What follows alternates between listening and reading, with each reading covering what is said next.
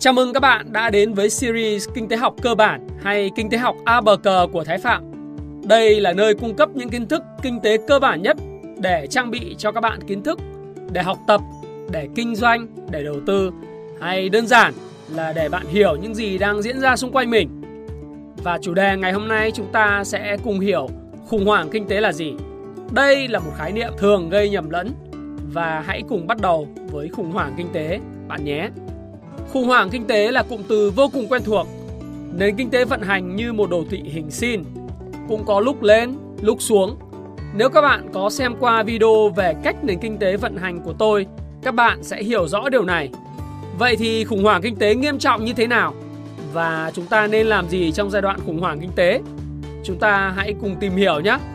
Theo Marx Lenin thì khủng hoảng kinh tế là sự suy giảm, suy thoái của hoạt động kinh tế ngày càng theo chiều hướng kéo dài và trầm trọng hơn cả những vấn đề suy thoái trong chu kỳ kinh tế trước kia. Không, tôi không nghĩ nó phải phức tạp như vậy, phải không nào? Các bạn chỉ cần hiểu một cách đơn giản, khủng hoảng kinh tế chính là tình huống mà tình hình kinh tế của một quốc gia xấu đi một cách đáng kể. Khủng hoảng kinh tế có tác động vô cùng lớn đến kinh tế xã hội của một quốc gia. Nó ảnh hưởng đến việc kinh doanh của các doanh nghiệp, dẫn đến sản xuất trì trệ, thất nghiệp gia tăng, nợ nần chồng chất, người dân bi quan, bất bình đẳng xã hội gia tăng, thậm chí có thể dẫn đến bạo loạn xã hội.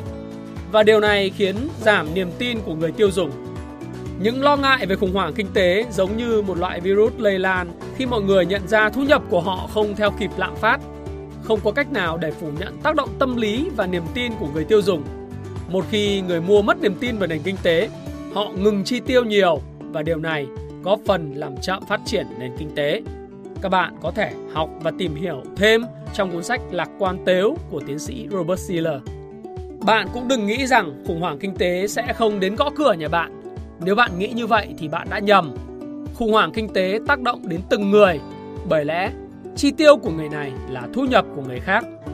Mỗi khi có người chi tiêu ít lại, sẽ có ít người thu nhập và dần dần tác động liên tiếp đến nền kinh tế. Bạn cứ thử nghĩ mà xem, khi mọi người chỉ muốn giữ tiền vì sợ và không mua gì, thì bạn sẽ rất khó để bán hàng. Và để trang trải chi phí, bạn phải cắt bớt nhân công, cắt bớt nguyên vật liệu. Và nó lại ảnh hưởng đến những cơ sở kinh doanh khác, những business khác. Và liên tiếp như vậy, nó sẽ ảnh hưởng đến toàn bộ nền kinh tế. Và kinh tế nước này ảnh hưởng đến kinh tế nước khác. Như vậy, ta có khủng hoảng kinh tế toàn cầu. Đây còn được gọi là hiệu ứng domino. Một ví dụ điển hình là khủng hoảng tài chính năm 1997 ở Đông Nam Á do sự mất giá của đồng bạc Thái. Các nhà đầu tư lo sợ, sau đó rút tiền ra các khoản đầu tư như thị trường chứng khoán và tài sản khác. Khách du lịch thì bị hạn chế ngoại tệ mang về nước. Các đồng rupee và ringgit tại Indo và Mã Lai cũng mất giá trị theo. Và điều này ảnh hưởng lây lan đến toàn khu vực. Hay là một thí dụ về nước Đức, một quốc gia phụ thuộc phần lớn vào hàng hóa xuất khẩu, nhất là các máy móc và thiết bị để xuất khẩu tới các quốc gia điển hình như Trung Quốc. Nhưng hãy thử hình dung nếu Trung Quốc ít có nhu cầu về các mặt hàng hóa này do ảnh hưởng từ chiến tranh thương mại Mỹ-Trung. Điều này chắc chắn ảnh hưởng đến nền kinh tế Đức, trong khi quốc gia này là nền kinh tế lớn nhất châu Âu. Và nếu nền kinh tế Đức sụp đổ, sẽ dẫn tới toàn bộ nền kinh tế châu Âu sụp đổ. Về cơ bản, khủng hoảng kinh tế là một điều tất yếu trong mọi nền kinh tế, bởi vì kinh tế có tính chu kỳ.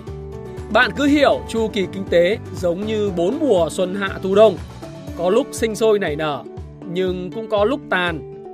Điều quan trọng là bạn phải nắm được mình đang ở giai đoạn nào và có những quyết định phù hợp. Và hơn hết, tôi nghĩ bạn phải rèn luyện cho mình khả năng quản lý tài chính cá nhân, không nên chi xài quá mức, để những lúc khủng hoảng kinh tế xảy ra, bạn vẫn còn có khả năng xoay sở. Dù bạn có là chuyên gia về tài chính, thì thực ra cũng khó đoán được tương lai diễn ra như thế nào. Tôi cũng vậy, là một nhà đầu tư, vi mô ảnh hưởng rất nhiều đến quyết định của tôi. Tôi không chắc chắn có thể nói cho bạn biết khi nào xảy ra khủng hoảng kinh tế và điều tồi tệ gì có thể xảy ra. Nhưng có một điều tôi tự tin chắc chắn với bạn rằng không có cái gì là chắc chắn cả. Nếu thấy video này hữu ích, hãy like, hãy share video này và đừng quên comment cho tôi biết bạn thích chủ đề nào về kinh tế mà bạn muốn tôi chia sẻ tiếp theo. Tôi xin chúc bạn thành công Và hẹn gặp lại các bạn trong những chủ đề tiếp theo trong series Kinh tế học cơ bản hay Kinh tế học ABC của Thái Phạm. Và xin chào, xin hẹn gặp lại các bạn.